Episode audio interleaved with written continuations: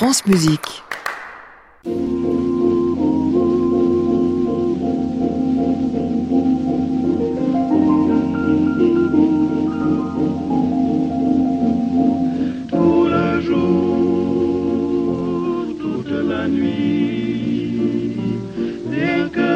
Toujours, toujours, j'en suis ébloui.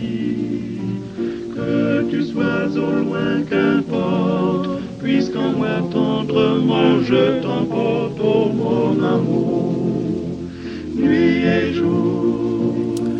Bonsoir à tous et bienvenue dans le Classic Club sur France Musique avec le vendredi, vous le savez, votre séance du club des critiques, incontournable absolument, de même qu'une grande habitude chez nous, reprendre toutes les saisons avec un parcours tout au fil de l'été. Eh bien oui, parce que mes camarades du soir ont bourlingué pendant deux mois, écumé tous les festivals de France et de Navarre, Aix-en-Provence, Bayreuth, Orange, Montpellier, Munich, Salzbourg. On parlera de tout cela ce soir avec euh, Richard Marté d'Opéra Magazine, Christian Merlin du Figaro et Pierre Finois qui nous a rejoint ce soir de l'avant-scène Opéra et de Classica.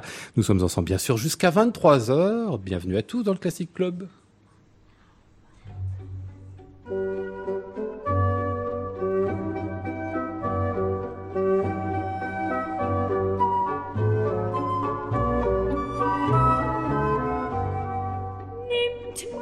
Dank, ihr holden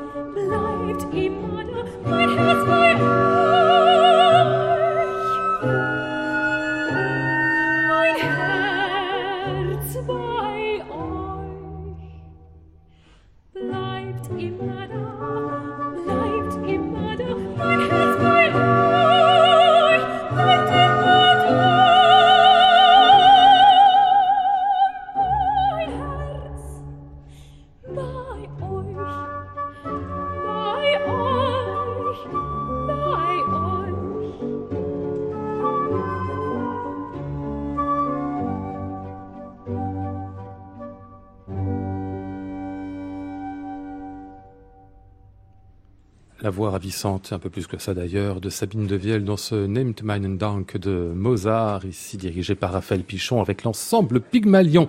Je salue mes trois invités du soir et particulièrement Richard et Christian. Chers amis, ça fait combien de temps qu'on se retrouve? 7 ans, 8 ans, je sais même plus, hein, pour ce club des critiques. 9 ans, 10 ans même, on comptera plus, hein. On bon, enfin, plus. En tout cas, ravi de vous retrouver pour parler des festivals de l'été avec vous. Ravi de retrouver aussi Pierre Flinois, hein, bien sûr, oui, pardon, excusez-moi, cher Pierre, qui sera notre troisième larron euh, d'aujourd'hui. Pourquoi écoutions-nous euh, Sabine Devielle à l'instant? Eh bien, parce qu'elle faisait euh, Zerbinette, hein, dans euh, Ariane Naxos de Richard Strauss, qui était le spectacle un peu central du festival d'Aix-en-Provence, qui se déroulait du 4 au 24 juillet. C'était la dernière euh, édition pour Bernard Faucroux, le directeur pendant 10-12 ans, je sais même plus. Il y avait d'autres spectacles aussi, euh, un Didon aîné dont on m'a pas dit le plus grand bien, euh, euh, un Ange de feu également, et puis donc la reprise de la flûte enchantée de Simon McBurney qu'on avait vu il y a quelques années, qui était un très très beau spectacle. Bon, on va commencer par quoi peut-être Christian? Sur cette Ariane Anaxos un peu décevante quand même Oui, oui, oui, oui. C'est très dommage parce que, comme vous l'avez dit, c'était la dernière euh, édition de Bernard Faucroul. Et euh, Bernard Faucroul est vraiment quelqu'un, je pense, qui aura marqué le festival d'Aix, qui a une vraie vision de, de son métier, euh, qui est à la fois un artiste, un manager, euh, un visionnaire, qui avait une idée pour le festival. Et voilà, je vais pas commencer déjà à faire le bilan, mais on lui doit quand même des choses comme euh, l'Electra par Chéreau, la création de Written on Skin de George Benjamin, une ouverture du festival aussi vers la Méditerranée, vers la jeunesse des interprètes à travers les réseaux d'académie. Bref, toute une série de réalisations euh, qui marquent un, un mandat et une carrière. Donc, on se dit. Euh, on espère que sa dernière édition Eh oui. sera flamboyante parce que c'est quand même pas mal de, Oui, de oui. partir sur un baroud d'honneur. Eh bien non, ça a été une édition décevante et pour moi, l'Ariane est vraiment révélatrice de, de la déception euh, majeure de, de cette de cette année. Euh, Peut-être en grande partie à cause de Katie Mitchell, la metteuse en scène, alors qui est une fidèle de, Ouais. de- du Festival d'Aix sous Bernard Faucroul. Donc là, il y a un vrai partenariat, une complicité euh, artistique et amicale euh, qui a donné des choses extraordinaires, ne serait-ce que Written on Skin Mhm. au début. Euh, et puis, on a déjà à ce micro avec Richard émis quelques doutes, points d'interrogation. Est-ce qu'elle n'est pas en train de se répéter? Est-ce que l'inspiration n'est pas en train de se, de se tarir? De fait, j'ai trouvé son Ariane Anaxos très peu intéressante. Et même une de ses qualités majeures, qui est la virtuosité dans l'utilisation de l'espace, en divisant la scène euh, en plusieurs euh, aires de jeu, euh, AI, Oui, oui, oui. RES, euh, et, et en jouant sur les interactions. Là, il n'y en avait pas du tout. La scène était divisée euh, latéralement. Euh, les chanteurs se regardaient d'un côté et d'autre. Ça ne communiquait pas. Le propos... C'est dommage pour une œuvre pareille en plus. Hein. Absolument. En fait, je l'ai trouvée très éteinte, cette Hmm. Ariane Anaxos, avec quelques idées qui lui tiennent à cœur, euh, mais qui ne sont jamais développées, jamais abouties. Elle est très euh, dans les histoires de genre, de, de féminisme, etc. Alors là, par exemple, effectivement, vous avez le propriétaire, le riche propriétaire euh, viennois, euh, qui accueille le spectacle, qui est euh, qui est habillé en femme, admettons, mais on n'en fait rien du tout. Je- je- on ne voit pas où tout, tout cela mène. Donc j'ai trouvé que c'était un spectacle très terne. Euh, Richard, est-ce que c'était rattrapé musicalement au moins? Hmm, Non, je Ah. me suis ennuyé scéniquement. Euh, c'est exactement ce qu'a décrit euh, Christian. C'est pas du tout un spectacle indigne. Cathy Mitchell, elle a quand même eu euh, près de un mois et demi de répétition. Donc on sent quand même qu'il y a eu un travail. C'est professionnel. Ça manque cruellement de théâtre, ce qui pour moi d'Ariane Anaxos ne pardonne pas. Dans La Fosse, c'est la même chose, c'est-à-dire Marc Albrecht n'est pas du tout théâtral pour moi. C'est une lecture extrêmement délicate, visant à mettre en valeur beaucoup de détails instrumentaux. Pourquoi pas? Mais le problème, c'est qu'Ariane Anaxos, faut que ça Eh oui. avance, quoi. Mm. Et là, ça avançait pas. Donc entre une mise en scène neutre, lisse, propre, chic, très chic comme on aime, mais voilà comme on aime certains on aime spectateurs. surtout. Voilà, Oui. comme voilà comme aiment certains spectateurs. Une direction musicale qui avance pas, une zerbinette Sabine Devielle qui chantait merveilleusement bien, mais assez éteinte elle aussi. Ouais. Alors là, j'incriminerais, je crois que, que Oui. Richard est moins sévère on n'est que pas moi, mais d'accord. là, j'incriminerais Katie Mitchell, parce que je me dis que Sabine de Viel est quand même une artiste qui a euh, une présence Mm. et, et qui, sait incarner un personnage et qui a le sens de la psychologie, mais si elle, à ce point, elle est laissée Mm. tomber euh, par, euh, par le, le- le metteur en scène ou la metteuse en scène, là, je lui en ai voulu parce que c'était sa première Zerbinette. Je me suis dit, pour une première Zerbinette, elle aurait mérité qu'on s'occupe plus d'elle scéniquement. C'est pas une très grande flamboyante non plus. Sabine Voilà, c'est ça qui m'intéresse. Moi, je je vais pas me prononcer. En fait, je vais vous dire, je vais attendre le mois d'octobre. Elle fait Cunégonde dans Candide de Mhm. Bernstein. À Marseille, au Théâtre des Champs-Élysées. Là, on va voir si c'est une meneuse de revue. Zerbinette, il faut une meneuse de revue. Ce qu'était Edita Gruberova, ce qu'était Nathalie Dessay, voilà. C'est-à-dire, elle, elle n'a pas ça, Sabine de Vielle. Elle a un côté pathétique, un côté jeune, fragile. C'est une lacmée pour moi plus. Mais je ne demande si vraiment Cunégonde manque autant de peps que Zerbinette, c'est que vraiment c'est chez elle qu'il y a un problème. Euh, compléter Pierre Fidouin sur le spectacle ou sur d'autres d'ailleurs, tiens. Sur l'ensemble, là, je ne peux que m'aligner, bien évidemment. Je suis plutôt sur l'option de Richard en ce qui concerne Sabine Devielle. Bon, il y avait quand même une merveille extra- absolument extraordinaire dans cette Ariane, c'est la soprano qui chantait Ariane, hein, qui s'appelle Lise Davidson, qui sort de des comment dire, de- pas de l'école de chant, L'Académie. pardon, euh, d'Aix, et qui va chanter quand même Elisabeth à, à Bayreuth l'année prochaine. C'est, je dois dire, c'est une jeune Flagstadt. Si elle Ah ne oui. fait pas de, de folie, la voix est absolument extraordinaire. L'ampleur, le- la qualité du timbre, la beauté du timbre, le ton, tout, tout ça. On est absolument estomaqué. Et elle, je dois dire, c'est un rock. Alors, bien évidemment, la mise en scène lui fait faire des choses. Accoucher en scène, pardonnez-moi, euh, bon, je veux bien, mais bon, j'en ai vu d'autres. Qu'est-ce qu'elle couche en scène C'est Ariane Oui. Oui. Oui. Oui, Ah, parce d'accord. qu'elle est enceinte. C'est D'accord. c'est ça la Elle est transformation. enceinte dès le départ. D'accord, d'accord. Bon, mettons. Ok, d'accord. Mais en tout cas, vous avez là une leçon de chant, une leçon de présence, et, et qui montre un avenir tout tracé. Une fois, si elle ne fait pas trop vite, trop de bêtises, qui va faire, ça va être une, une des, un des fondements de, de- du monde lyrique de Ah demain. oui, carrément. Ah oui. Rappelez-moi son nom, qu'on s'en souvienne un peu. Pardon. Lise Davidson. Lise Davidson. Elle est Ça, exceptionnelle. Ah bon, vous êtes d'accord, Richard Mais oui, je l'ai vue gagner Opéralia il y a trois ans à Londres. Ah oui. Elle faisait Elisabeth de Tannhäuser. J'avais été impressionné. Je m'étais dit, on entend une Sieglinde, on entend un jour une Isolde.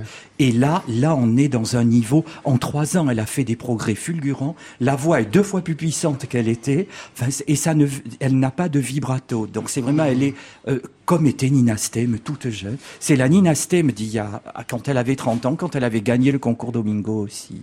Question. compositeur quand même, euh, Angela Brauer. Très. J'aime beaucoup cette chanteuse qui Ah, est en troupe à Munich.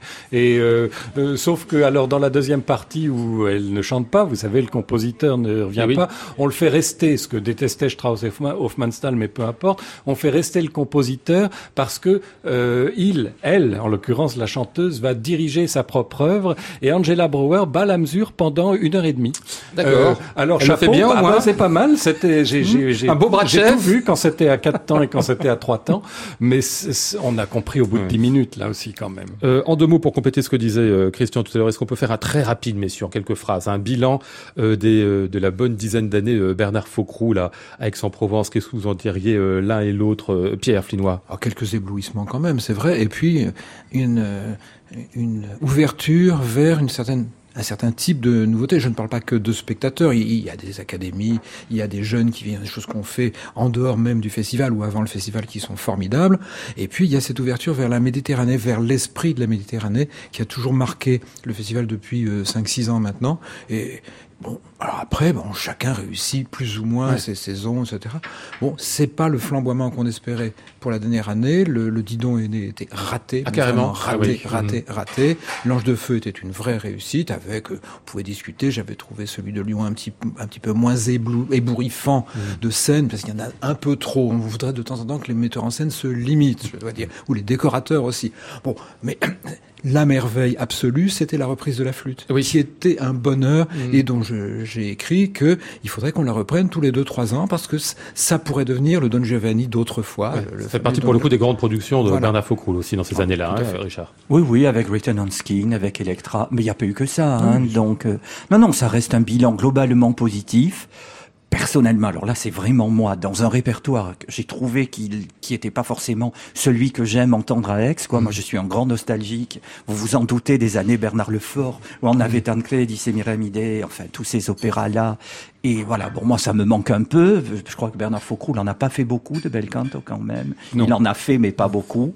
Voilà, donc ça, ça m'a un peu manqué, mais pour le reste, non, globalement positif. Dommage que cette dernière édition soit tristounette, quoi. Bon, on va refermer la page du Festival d'Aix-en-Provence si vous le voulez bien, messieurs. Et on va aller vers euh, Orange. Tiens, vous êtes passé aussi.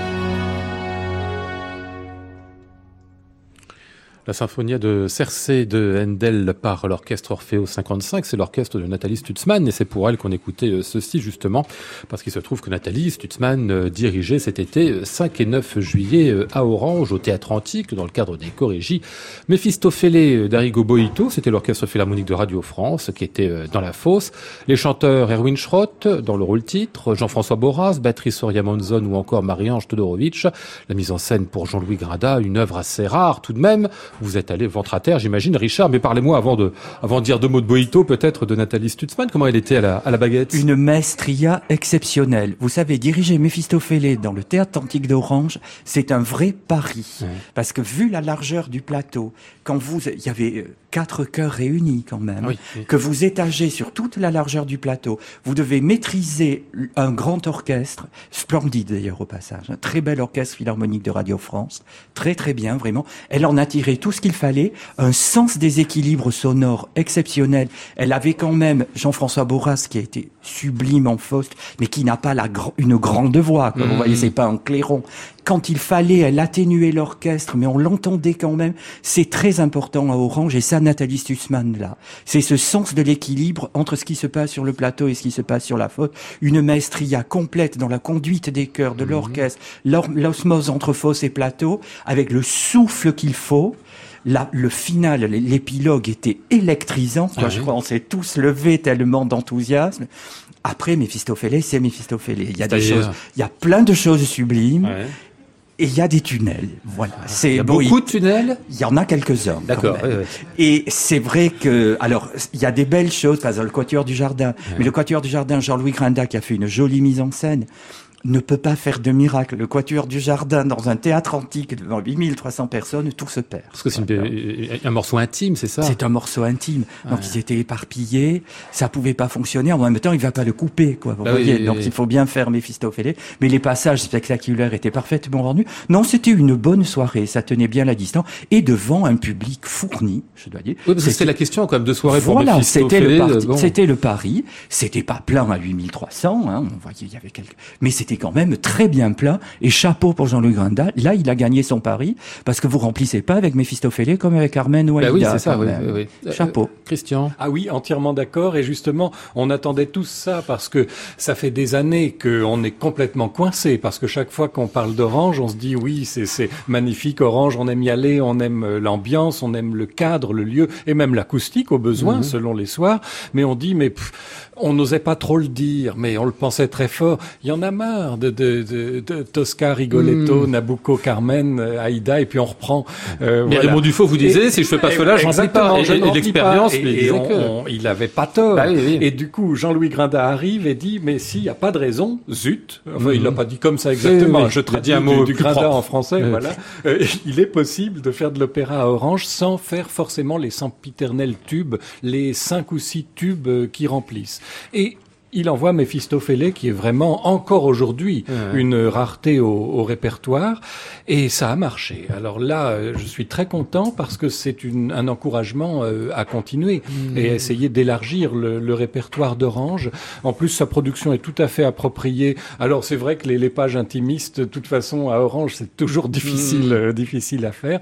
Mais je dois dire que ma plus grande satisfaction, comme d'une manière générale, on préfère quand même tous, autant qu'on est ici, dire du bien que du mal. Enfin, je peux dire du bien de Nathalie Stutzmann. J'ai jamais supporté sa voix. C'est physique, mais j'y peux rien. Là, elle chante très bien. C'est une ouais. grande artiste, mais je n'aime pas c'est son une timbre de voix. mais oui, mais, Mais- c'est- mais on n'y peut rien. C'est Ouais, d'accord, subjectif. donc du coup, j'ai jamais réussi à écrire une critique tout à fait positive sur la chanteuse Nathalie Stutzmann, et je découvre une chef de tout premier ordre. Hmm. Alors là, euh, chapeau, parce que vous me posez la question du bras euh, tout à l'heure. Elle a vraiment un très très beau bras, et euh, effectivement, cette manière à la fois cette technicité qui permet de tout coordonner, euh, ce qui n'est pas donné à tout le monde, et en même temps un souffle épique, un lyrisme. euh, bravo. Vous l'aviez vu, enfin vous en aviez parlé dans cette émission dans un Tannhauser. Tout hein, à Pierre fait. J'avais Frénois, vu hein. quand elle a fait le Tannhäuser en français à Monte-Carlo, et je dois dire, c'est exactement ce qu'il vient de dire. Elle est formidable. Elle a le sens de- du souffle, elle sait porter un orchestre, elle sait le réduire quand il le faut. C'est une très très grande chef-feu d'orchestre. Ah ouais. Et puis, seul- étant chanteuse en plus, en effet, Ah sur oui. des équilibres, elle peut l'avoir parce qu'elle sait ce que c'est d'être couvert par un problème, chef c'était qui- plutôt Erwin Schrott, en Ah oui l'occurrence, parce que c'est pas Ah, moi, j'ai bien aimé. qui faisait Mephisto. Oui, mais c'est pas une vraie basse. On parlait, tiens, de tout à tout à l'heure hors micro, on parlait de basse. Euh, je trouve que c'est tout juste un baryton basse. Je trouvais que ça très clair et léger, léger pour. euh, Il a un grand mais tel charisme scénique Et oui, c'est ça, oui. Ah que oui, ça, ça, il joue bien. Mm. Il Puis il a explose. de l'abattage, en plus, Il hein. explose. Il explose de vitalité, Oh, de rayonnement. Et il occupe ce plateau, ce qui n'est Ouais. pas évident là non plus. Il rayonne. Et pour une fois, il n'était pas cabotin. C'est ça qui m'a. ça qui a cette tendance-là, Ah, ce qui su- il, est, il peut être insupportable. Pour une fois, il n'était pas. Bah, c'était plutôt bien. Je l'ai vu quelques jours après à Munich dans les Vêpres siciliennes. C'était le cabot absolu. Ah oui. Bon, c'est tout. C'était euh, Méphistophélès d'Arigo Boito donné au théâtre antique d'Orange dans le cadre des Corrigis au début du mois de juillet. Classic Club, Lionel Esparza, France Musique. J'ai déjà commencé à vous réduire un peu, messieurs. Euh, Richard, essayons d'être aussi euh, euh, concis que possible pour parler de Cassia, opéra de Léo Delibes, inachevé, achevé donc par euh, Jules Massenet, qui était donné en version de concert à Montpellier au mois de ju- juillet. Toujours, Michael Schoenwand était euh, à la baguette. Euh, c'était alors dans le côté distribution, c'était quand même pas mal pour cette version concert. On avait Véronique Jans, Anne-Catherine Gillet, Nora Goubich, Cyril Dubois, Alexandre Duhamel. Sur le papier, ça faisait du bien, hein Ah, c'était plus que sur le papier, c'était absolument exceptionnel vocalement. Vous savez, des soirées comme ça, Lionel, c'est quand même un rare bonheur. Ah oui, quoi. carrément. Ils Ouais. chantaient tous très très bien, sauf sans doute Alexandre Duhamel, il était bien, mais qu'il peut chanter beaucoup mieux, mais il chante tellement de choses en ce moment, il enchaîne les prises de rôle, que là je crois qu'il en était à sa cinq ou sixième Ah prise de rôle en six mois, ça commence à faire beaucoup, en plus il venait de faire la péricole aussi au Festival de Montpellier Mmh. une semaine plus tôt, donc ça faisait beaucoup. Le reste c'était musicalement électrisant. Véronique Jean dans une forme vocale somptueuse, un rôle qui lui va à la perfection. Anne-Catherine Gillet, idéalement à parier avec elle, leurs deux timbres vont très bien ensemble et contrastent, puisqu'il y en a une qui est plutôt la femme qui, qui vit, qui trahit, vous voyez, et l'autre c'est plutôt la pure jeune fille. Elles étaient parfaitement opposées. Et Cyril Dubois, qui moi me bluffe complètement Ah bah quand oui, même, parce que au disque, je trouve ça toujours formidable. Je me dis, il va pas y arriver sur le vif, bah si. On entend, le final du deuxième acte notamment, on entend qu'il n'a pas le côté héroïque qu'il faut. Mais il est tellement musicien et il négocie tellement bien avec la voix qu'il a, les difficultés techniques. Il c'est un magicien, ce garçon. Oui, oui, vraiment, je suis assez hein. d'accord, oui, C'est c'est absolument impressionnant. Alors, le seul problème, évidemment, c'est l'œuvre. C'est- c'est pas mais rien, oui. ça. Mais ça, ça, Lionel, vous le savez, hein, quand on exhume une œuvre, bon, bah, Oui, bah oui. c'est un opéra inédit de Delibes, personne ne l'avait entendu depuis le 19e siècle, achevé par Massenet, on ne sait pas trop ce qu'a fait Massenet et ce qu'a fait Delibes.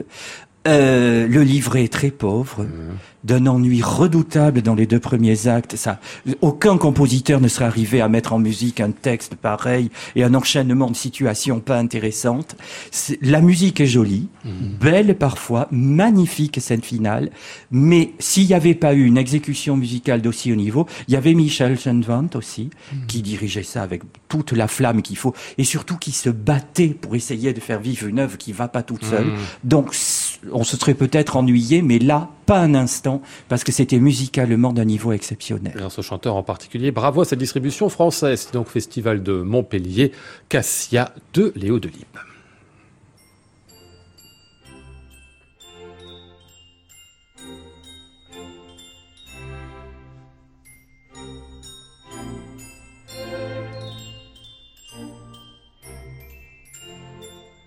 Ein Mädchen oder Weibchen wünscht Papageno sich.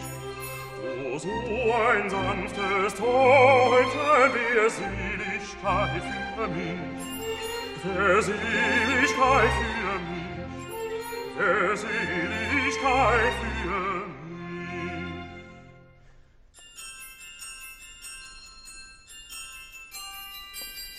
Dann schmeckte mir Trinken und Essen, dann könnt ich mit Fürsten mich messen, des Lebens als Weiser mich freuen und wie im Elysium sein.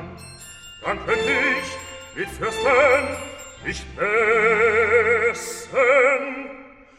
des Lebens als Weiser mich freuen und wie im Elysium sein. Im Elysium sein, im Elysium Mädchen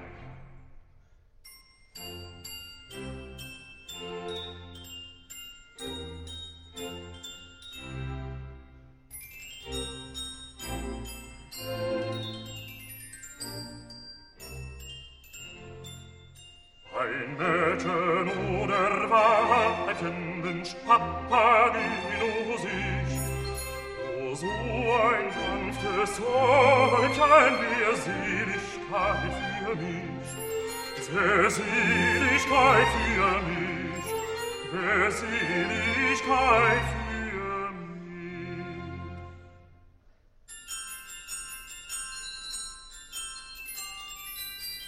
Ach, kann nicht denn keiner von allen den reizenden Mädchen gefallen? Hilf eine mir nur aus der Not, sonst gräm ich mich wahrlich zu Tod. Ach, kann ich denn keiner gefallen? Hilf eine mir nur aus der Not, sonst gräm ich mich wahrlich zu Tod. Mich wahrlich zu Tod. Mich wahrlich zu Tod.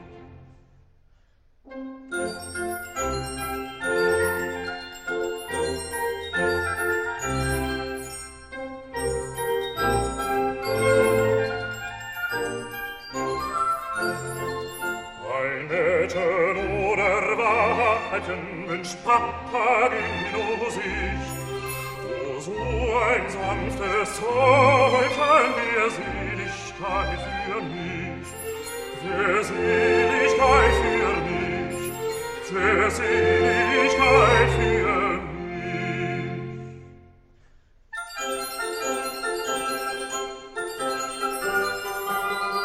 Wird keine mir Liebe gewähren, so muss mich die Flamme verzehren.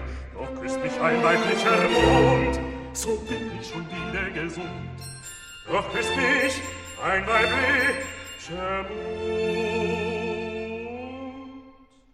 Doch küsst mich ein weiblicher Mund, so bin ich schon wieder gesund.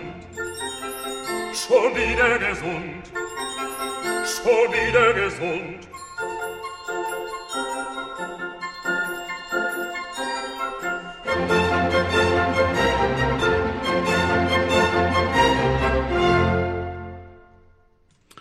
Mathias Goerne en Papageno de la flûte enchantée de Mozart. Goerne qui était donc jusqu'à bah, hier, hein, puisqu'ils ont fait la dernière hier, au Festival de Salzbourg, édition 2018, qui était cette fois Zarastro dans cette euh, flûte enchantée, mise en scène par Lydia Steyer, dirigée par Constantinos Caridis. Euh, J'ai l'impression que ça vous a pas euh, enchanté du tout, pardon, le, le jeu de mots complètement, euh, non? Non, c'est Euh, pas, pas enchanté du tout, mais euh, ça ne m'a pas enthousiasmé.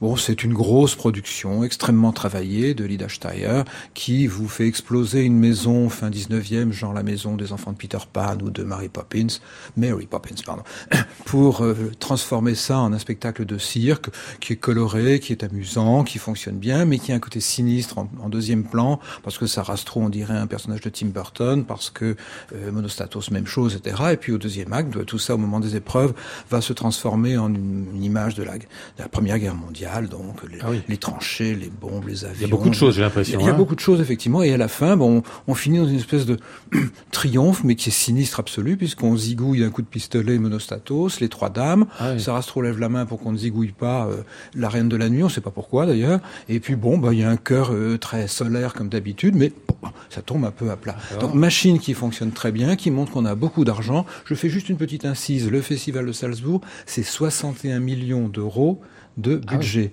Aix-en-Provence, c'est 23. Ah oui. Ça donne une... bon, Euh, on fait plus de choses, certes, à Salzbourg, mais on les fait avec une certaine Grand style. voilà, Mmh. grand, très très grand style. Et on parlera d'autres productions qui sont oui, sensationnelles. Ça, c'était un petit peu la déception. euh, euh, vous voulez compléter, Christian parler oui, de- oui, avec peut-être justement une euh, euh, une remarque plus plus générale qu'on a souvent ici, par exemple, quand on évoque des spectacles euh, donnés à Bastille euh, au lieu de Garnier, Ouais. d'opéra mozartien ou rossinien, etc. Donc de, de plutôt de petits effectifs. Et là, c'était dans le grand Festspielhaus. Et pour moi, la flûte enchantée, Mozart même en général, Mm. au grosses Festspielhaus. Même Strehler s'y est cassé les dents. de Mais voilà, façon. exactement. Et ça va pas, c'est trop grand. Eh oui. Le, le plateau est immense. Immense. Du coup, tout est noyé, tout est perdu. En plus, les Wiener Philharmoniker dans la fosse avec Konstantinos Karidis, qui a priori était chef intéressant, mais un chef intéressé au, au baroque et au, à Mhm. l'historiquement informé. Ça, faut pas le faire avec les Viennois. Déjà, hein. Edun, ils Ah n'aiment oui. pas trop ça, Mhm. mais ils l'ont fait. Ah bon, Euh, ah mais ils ont joué à tout petit effectif. Il y avait deux contrebasses. Pourquoi Ah pas oui. au Mozarteum, Ah oui, mais au. Grand Festspielhaus. Tout ça était perdu, noyé. Mhm. Et en plus, vous aviez euh, euh, ce que, ce que j'ai charitablement appelé une erreur d'appréciation dans, dans un papier, euh, dans la presse écrite. C'était Matthias Görne, qu'on aime tous beaucoup ici, Bah oui, qui oui, est en train de se poser visiblement pas mal de questions sur son répertoire et sur l'évolution de sa voix. Euh, dans les Wagner qu'on a commenté l'autre jour en disque dans cette émission, il faisait des rôles de baryton et des rôles de basse. Ouais. Résultat, il s'est dit tiens, et si je faisais Zarastro euh, au lieu de Papageno euh. Et euh, c'est que Zarastro, c'est une rôle de c'est alors que une vraie Papageno est un basse. rôle de baryton. C'est- C'est c'est une catastrophe. Euh, carrément. Ah, mais on ne l'a on ne l'a pas entendu de toute la soirée. C'est On- comme s'il était On ne l'a même pas applaudi, il est passé. il a pas vrai. Ah oui, ah oui, mais c'est- C'était triste. absolument Euh, désastreux. il- c'est- Oui, pardon, voilà. Richard. Mais c'était pareil à la télé. Alors moi, ah oui. moi je l'ai vu à la télé puisque ça a été diffusé et c'était pareil. Je me dis mais il y a- il y, a un truc qui va pas là. quoi. Mais pourquoi a-t-il voulu chanter Zarastro Et quand bien même Monsieur Gurn a envie de se payer Zarastro, pourquoi on le laisse chanter? Sinon le fait que Marcour Sinterhäuser, qui est le directeur du festival de Salzbourg, se trouve être l'un des pianistes attitrés de Matthias Gurn. Mais c'est pas parce qu'on est potes et qu'on travaille artistiquement ensemble autour d'un programme de leader de Schubert qu'on a forcément distribué son pote en Zarastro s'il n'a pas la voix de Zarastro, quoi. Il y a un moment, faut s'arrêter, quoi. C'est- Bon, ça c'était pour la flûte enchantée. En revanche, il y avait une Salomé à ce même festival de Salzbourg, euh, Franz Welser-Most à la baguette, Romeo Castellucci pour euh, la mise en scène. Et là, en revanche, euh, vous êtes enthousiastes tous les deux, j'ai l'impression, hein, Christian. Ah oui, oui, c'était très impressionnant. Et, et comme toujours, Romeo Castellucci est quelqu'un qui euh, est plus un créateur qu'un metteur en scène. Oui. Euh, donc c'est un, un- plus qu'un plasticien. Il crée un univers poétique. Donc on ne peut pas dire qu'il raconte l'histoire au sens propre. Il invente un univers poétique autour de Salomé. Là, dans un univers très très kafkaïen, euh, avec beaucoup de références sexuelles évidemment, mais pas seulement, et une créativité plastique déjà sur le simple plan euh, optique qui est d'une beauté absolument renversante avec une science des éclairages que j'ai rarement vue à ce point-là et une manière de déjouer les attentes qui est très habile. C'est-à-dire que bon euh, en de gros il y a deux attentes qu'il euh, qu'il nous refuse. C'est la danse puisque Ouais. pendant la danse Salomé au contraire reste prostrée et figée et comme un objet exposé. C'est avant qu'elle a dansé pendant que Yokanan lui parlait. Et à la fin on n'a pas la tête. Ah oui. Euh, en revanche, on a le corps de Jean-Baptiste décapité. Et tout ça est absolument magistral. Et j'avoue que là, j'ai été emmené dans un, dans un univers poétique. Euh, je ne dis pas que j'ai tout compris, loin de là, mais ça n'est pas grave parce que même ce qui paraît hermétique euh, vous ouvre des, des horizons et des, et des espaces nouveaux. Hum, Vous qui êtes moins mystique que Christian, euh, Pierre Flénois. Oh, euh, je ne peux que redonder, moi. Ah bon, effectivement, cet univers poétique vous saisit et ne vous lâche plus. Vous êtes là, mais absorbé par l'image. Je dois dire que la sortie de Yokanan de sa citerne avec une espèce de tache noire qui s'enfle petit à petit sur le mur de la Felsenreich dont on a gommé les arcades en les remplissant de, la même pierre, je dirais, c'est une des choses les plus fascinantes que j'ai vues à l'opéra. Et, il sort un personnage, une espèce d'Indien avec ses plumes dans les, cheveux qui est tout noir, mais qui a une puissance expressive, sensuelle, sexuelle même. Et vous avez la Asmic Papien, enfin la Salomé, pardon, qui est autour, qui qui est d'une fragilité, qui est toute petite. Les rapports sont vrais, mais la poésie, le- la, la valeur ajoutée du spectacle signé Castellucci, c'est à chaque fois, dans tous les spectacles que j'ai pu voir, quelque chose d'absolument fascinant. Et on va courir, bien évidemment, voir sa flûte enchantée, Mm. Oui. une de plus. À dans- Bruxelles, dans semaines quelques à Bruxelles, c'est ça, on en parlera Donc, ici. Un spectacle sensationnel sur le plan visuel, et puis un spectacle qui valait quand même le coup d'être écouté. Parce que, je reviens sur Asmik Grégorian, que j'avais entendu l'année dernière dans... Euh, alors bon, Vodsec, dans, dans Vodsec, euh, merci, mari. effectivement. Et donc, je l'avais trouvé formidable dans Marie, mais je ne m'attendais pas à ce qu'elle puisse être aussi incroyablement présente et vocalement aussi fascinante, aussi effective, je dirais, parce qu'elle a une voix qu'elle utilise avec un art sensationnel. Elle est infatigable, elle se donne, elle bouge, elle n'arrête pas, sauf quand effectivement elle est prostrée pendant toute la danse comme un, comme un, comme un objet, comme un scarabée posé sur un socle et qui va être écrasé par un autre socle. Vous vous demandez ce qui va se passer. C'est absolument sensationnel encore ce moment-là. Mais bon, vous êtes pris par, euh, bah, par, par tout tout. Et donc c'est le genre de spectacle. Je suis comme Christian, je n'ai pas tout compris et je m'en fous, si j'ose dire. Je suis prêt à le revoir deux fois, trois fois, même si je Six ne comprends pas même. encore. Je suis fasciné. Moi, j'ai juste un petit point d'interrogation pour cet Asmik Grigorian qui m'a aussi Ouais. complètement fasciné. Euh, vu la manière dont elle a tout donné, j'espère que sa carrière ne va pas durer deux ans parce que à, à ce rythme-là, j'espère qu'elle a de la réserve en Mmh. elle pour, euh, Qu'elle pour euh, flambe pas 25 trop. ans et 30 ans. euh, voilà. Mmh. Bon, en tout parce cas- que c'est- fascinant de voir une chanteuse à ce point euh, se, se tout donner dans scène. un rôle. Ah, oui, oui. Bon, euh, grand spectacle, si j'ai bien compris, cette Ah oui. euh, Immense Salomé spectacle. du festival de Salzbourg, mise en scène par euh, Romeo Castellucci. Partons, si vous voulez bien, pour Bayreuth à 22h37.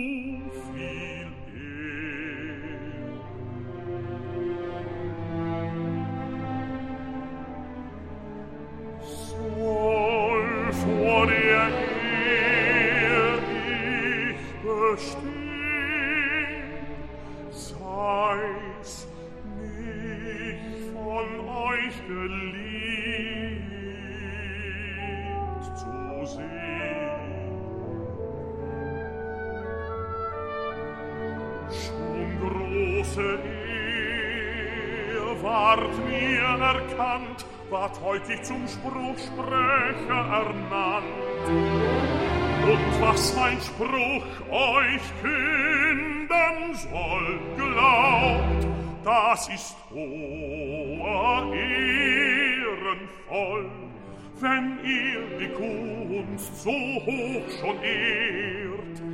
Da galt es zu beweisen, dass wer ihr selbst gar angehört, sie geschätzt ob allen Preisen, ein Meisterreich und Hochgemut.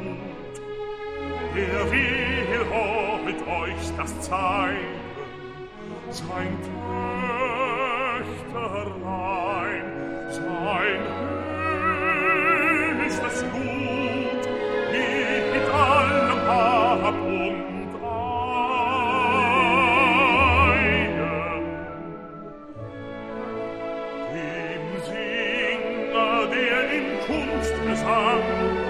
vor allen Volk den Preis errang, als höchsten Preis es Kron erbietet, das Lohn. Darum so hört und stimmt mir bei, die Werbung stehen nicht auf Rang. Ihr Meister, die ihr's euch getraut,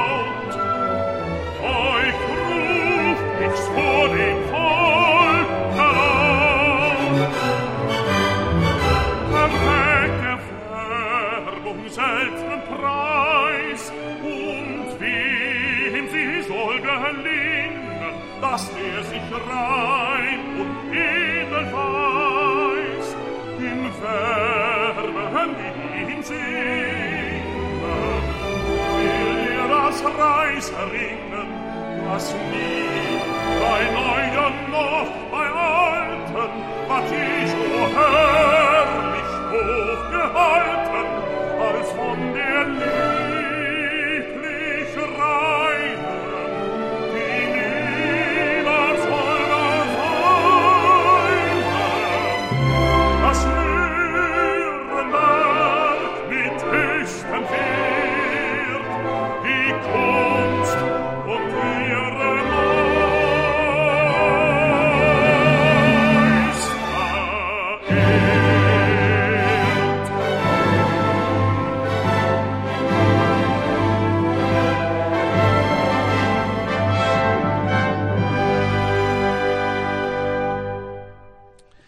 Un extrait des maîtres chanteurs de Richard Wagner, chanté par Michael Foll, qui euh, reprenait ce rôle de Hans Sachs euh, dans les maîtres chanteurs, donc à Bayreuth cet été, édition 2018. On y reviendra peut-être tout à l'heure si on a cinq minutes, mais c'est même pas sûr parce que le, le central, l'important de cette euh, édition, c'était Lohengrin qu'on devait voir avec la prise de rôle en Lohengrin de notre Roberto Alagna national. Il a annulé combien quelques semaines avant la répétition, Richard, c'est Ah ça non, pas du tout. Toujours. Deux jours avant le début Deux des jours. D'accord, Deux jours avant le pardon. début des répétitions. Bon, remplacé Parce donc qu'il par. n'avait euh, pas appris le rôle en entier. Il n'avait pas pu l'apprendre. Bon, au moins, il l'a reconnu. Ben oui, Il aurait oui, pu oui. s'en rendre compte avant, vous allez me dire, c'est ça. Bon, non, bref. je, je n'ai je n'ai rien dit, Lionel. D'accord, Vous faites les ça. questions, les réponses, je n'ai rien dit. Alors, qu'est-ce que vous pensez de ce Lohengrin sans lui, mais avec Piotr Béchawa, Richard? Euh, une calamité, Ah, une horreur. C'est euh, c'est vraiment une soirée. Enfin, une soirée, ça commence à 16 heures. Tunnel, un tunnel comme j'en ai rarement vécu, par une chaleur accablante. Dans un Festspielhaus, donc, avec les portes fermées où on crevait de chaud. Crevait de chaud, quand vous entendez, vous voyez quelque chose de sublime, ça pose pas de problème. Quand vous voyez ça avec des vieilles dames qui ont des malaises devant vous, qu'il faut évacuer sur des brancards. Enfin, non, vraiment, c'était c'était une après-midi assez monumentale. Ce qu'on voit est d'une laideur consternante, d'un amateurisme ahurissant. Comment on peut se prétendre metteur en scène? Il s'appelle Yuval Sharon, c'est ça. Se prétendre metteur en scène quand on est incapable de faire bouger un cœur de manière même pas cohérente. À la limite, on n'est même plus dans ce registre. Simplement entrer et sortir et se mettre en place. C'est un bordel invraisemblable sur le plateau, en permanence, parce qu'il n'y a pas que les chœurs. Les solistes ne savaient pas où se mettre. Vous avez une des plus phénoménales chanteuses-actrices des 30 dernières années qui s'appelle Valtrand Mayer, qui passe son temps à se promener d'avant en arrière. On la pose en fond de temps en temps. Alors, elle rôde un peu, elle essaie de... Non, mais c'est une honte de tirer aussi peu. C'est minable, absolument minable et honteux de proposer ça dans un festival pareil. Avec des Après- places à euh, 170 euros, le- c'est ça Euh, oui, plus moyenne, même. Ça, va même jusqu'à deux- 300, 320, je crois. 300. Ah, oui, je crois que ça va jusqu'à 320 aux très très bonnes places. Vous voyez, pour voir un machin pareil. Oui, quoi. oui, C'est- oui, oui. En plus, c'est moche. Il y a une chambre nuptiale orange laide comme vous pouvez pas vous imaginer, avec un transformateur et euh, Lohengrin qui attache, qui est sadomaso, qui attache Elsa au transformateur. Ah non, mais c'est, mais c'est, mais c'est, mais une chose, mais inadmissible. Je bouillais physiquement et, et métaphoriquement, tellement la chaleur était de tous les. Et je, je suis sorti de là, euh, ma femme pourrait vous le raconter. J'étais mais remonté mais comme une pendule. En plus, musicalement, pour moi, ça a été une déception. Non, terminons là-dessus. Christian Tillemann, il a une conception très théâtrale de Lohengrin. Du coup, ça avance, mais ça manque de poésie et de mystère pour moi. C'est un parti pris, il le reconnaît, mais moi, le prélude de Lohengrin, j'aime entrer dans un univers mystérieux. J'y suis pas entré. C'est du théâtre qui avance, il, le- il le dirige comme ça.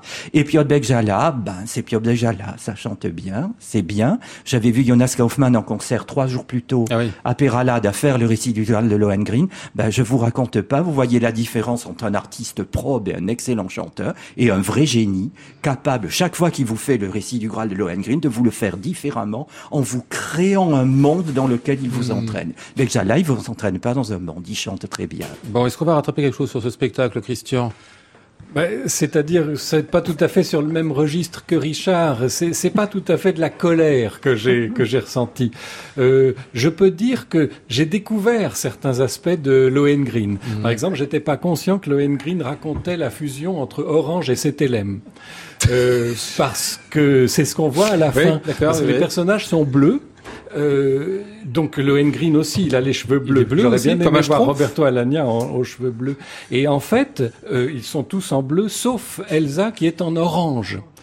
Euh, sauf que à la fin, quand le, le- le, prince, son frère, revient finalement, euh, Gottfried, euh, lui est en vert. C'est un bonhomme vert. Donc il va vers sa sœur qui est en orange et il y a là un regroupement, une sorte de fusion qui m'a de fait fusion-acquisition, en Ah fait, oui, exactement. Et puis l'autre chose que j'ai appris, c'est que les personnages de Lohengrin peuvent voler parce qu'ils ont des ailes de libellule Ah et ça leur permet de se battre dans les airs. Et je me suis dit, c'est pratique parce que d'autant que Lohengrin a une épée en en comment on appelle en éclair. Voilà, c'est ça. Euh, parce que lui, il maîtrise bien l'électricité. C'est vrai que Richard a dit qu'il y avait un générateur. Euh, euh, c'est en fait Vous vous foutez autres- de moi ou c'est pas du ça Non, comme ça Ah non, non. vraiment, non. Il faut que vous compreniez une chose. Le décorateur, qui est un euh, néo-surréaliste qui s'appelle Néo Roche, a écouté pour la première fois de sa vie il y a six ans Lohengrin, le premier Lohengrin, et il a eu la vision d'un pylône électrique. Ah voilà. Et donc, ça a été la génération de tout le principe du décor.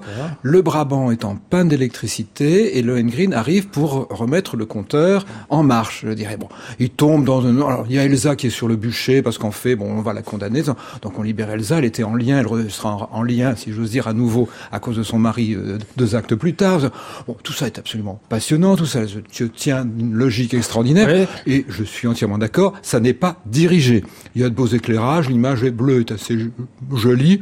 Je préfère le bleu de Wieland Wagner du, temps de, mon enfance, si j'ose dire. Ben, c'est comme ça. Mais c'est absolument nullissime. C'est Ça a été en exprimé fait, c'est par mon bête, voisin d'en hein, face. Surtout, C'est c'est c'est ça. c'est- crétin. Et, et c'est- c'est c'est embêtant quand même. Euh, oui, euh, oui, enfin, c'est, euh, les, parce que- les héros wagnériens sont pas toujours très malins, mais pas à ce point-là, quoi. Et parce qu'en plus, il ne sait pas diriger un acteur, donc il ne Ouais, se ouais. passe rien sur ce plan-là. Bon. Vous avez Bertrand de Mayer, effectivement, qui erre sur la scène. Alors elle, il faut savoir quand même, c'est la gentille, c'est elle qui conseille à Elsa de se libérer de ce méchant Lohengrin. Et elle a raison. Comme ça, elle va pouvoir trouver la liberté avec son frère, cet Bon, si j'ai bien compris, que ce Lohengrin de Bayreuth, c'est le plus mauvais spectacle de la saison, voire même de la décennie, c'est ça? Oh, Ah non. même pas. Ah, vous avez non, vu pire non, quand même, non Ah non, parce que le, le, le, par- le, le Tannhäuser dans la cuve de biogaz, là, où Elisabeth qui se jetait dans la cuve à la fin. C'est à Bayreuth aussi, oui, ça? ça c'était D'accord. 2011, c'était quand même une monstruosité. Oui, mais il y avait Mais au moins de la provocation. il y avait de la provocation et surtout Euh, les cœurs étaient dirigés. Là, il y a quand même une chose, c'est l'amateurisme hallucinant de cet individu. quoi. Bon, très bien. Euh, Rappelez-moi son nom, cet individu, là, comment le metteur en scène? Là Sharon. Parce que je ne connaissais pas. Moi non C'est un plus, hein. américain, il est en résidence à la Walt Disney Concert Hall, par exemple. Très Ça- bien. ça, bon, ça on va va essayer l'oublier très vite, ainsi que ce Lohengrin, et puis on va écouter un peu de la voix quand même de Piotr Ah, Béchard. mais il chante très bien.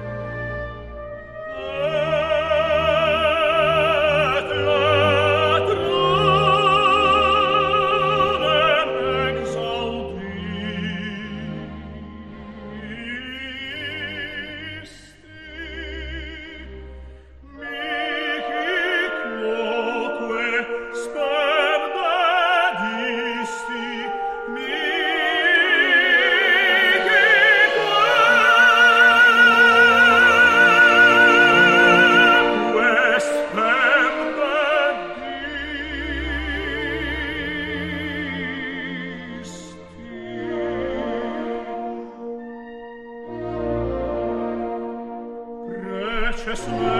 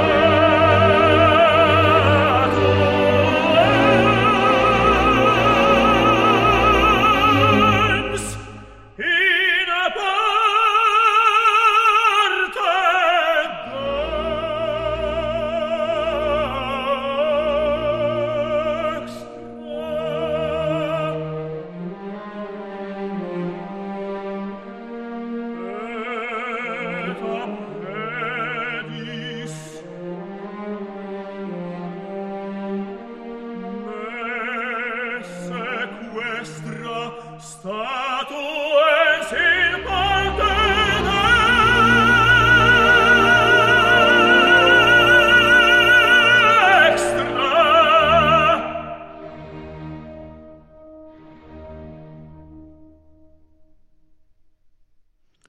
Piotr Béchawa dans cet extrait de la messe de Requiem de Giuseppe Verdi. Euh, Béchawa, donc, qui a été de la production de ce Lohengrin absolument calamiteux à Bayreuth, euh, euh, édition 2018. On va laisser Bayreuth de côté, si vous le voulez bien, et même ces maîtres chanteurs qui, paraît-il, valaient vraiment le déplacement, mais qui sont une reprise, en fait, et qu'on verra bientôt en DVD. Donc, on aura l'occasion d'en reparler.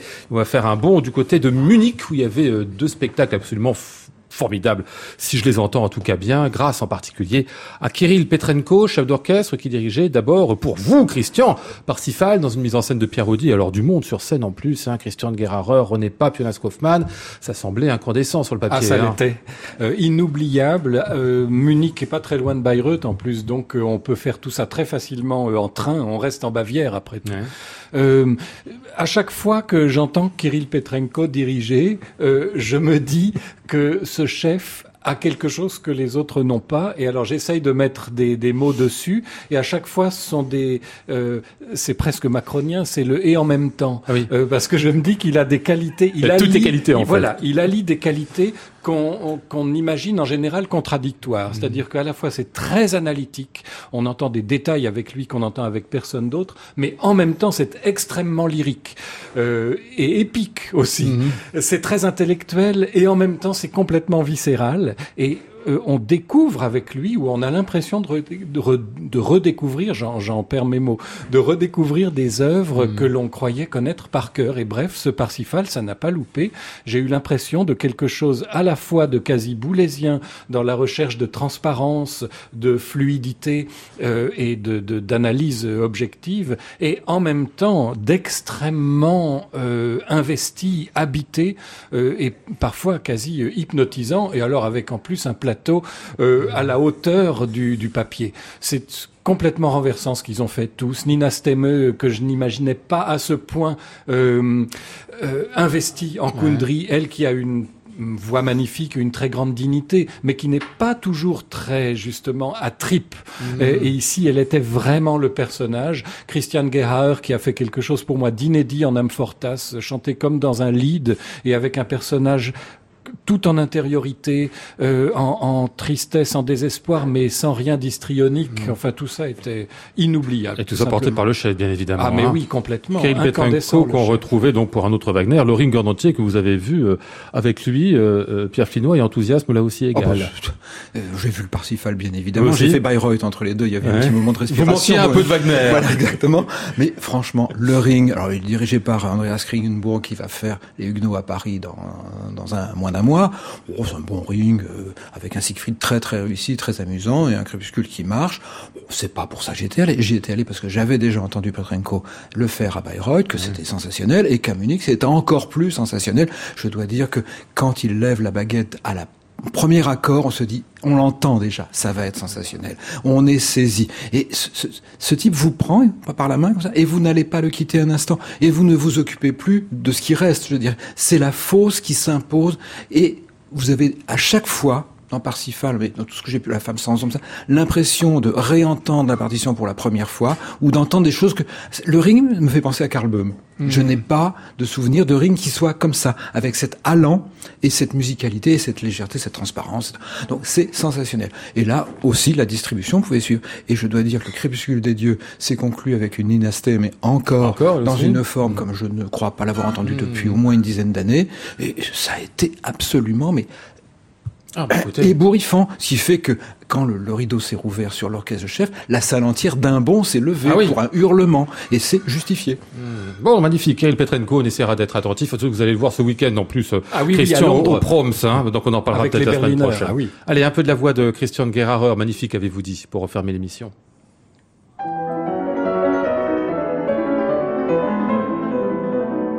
Mein Leben wälzt sich murrend steigt und fällt in grausen Wogen, ihr bäumt es sich, jagt nieder dort, in wilden Zügen, hohen Bogen.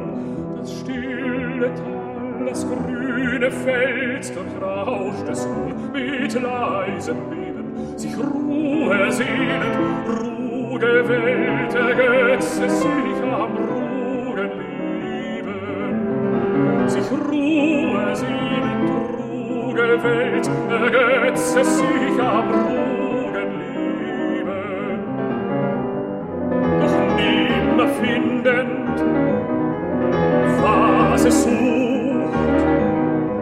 und immer sinnend, tu's es weiter, unmutig rollt auf steter Flucht, wird nimmer froh, wird nimmer heiter.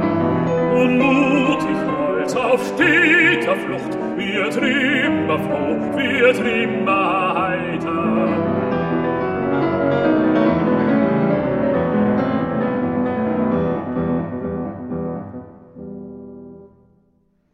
Der Strom, le fleuve de Franz Schubert par Christian Gerharer avec à ses côtés son partenaire, j'allais dire de toujours ou presque, Gerold Huber. Même pas 10 secondes pour- dire comment c'était Père Alada. Pour une fois, en général on parle toujours de Père Alada, mais pas cette fois, euh, euh, Richard. Ah Barthé. écoutez, j'aurais pu, hein, Jonas Kaufmann en concert dans une forme vocale transcendante, électrisant dans un programme français Wagner, euh, Javier Camarana époustouflant, une très belle flûte enchantée, Placido Domingo Dantaïs. C'est le top. bonheur. Bon, on en dira plus la pro- prochaine. Allez, c'est la fin de cette émission. On était avec Pierre Flinois, euh, Christian Merlin, Richard Marté.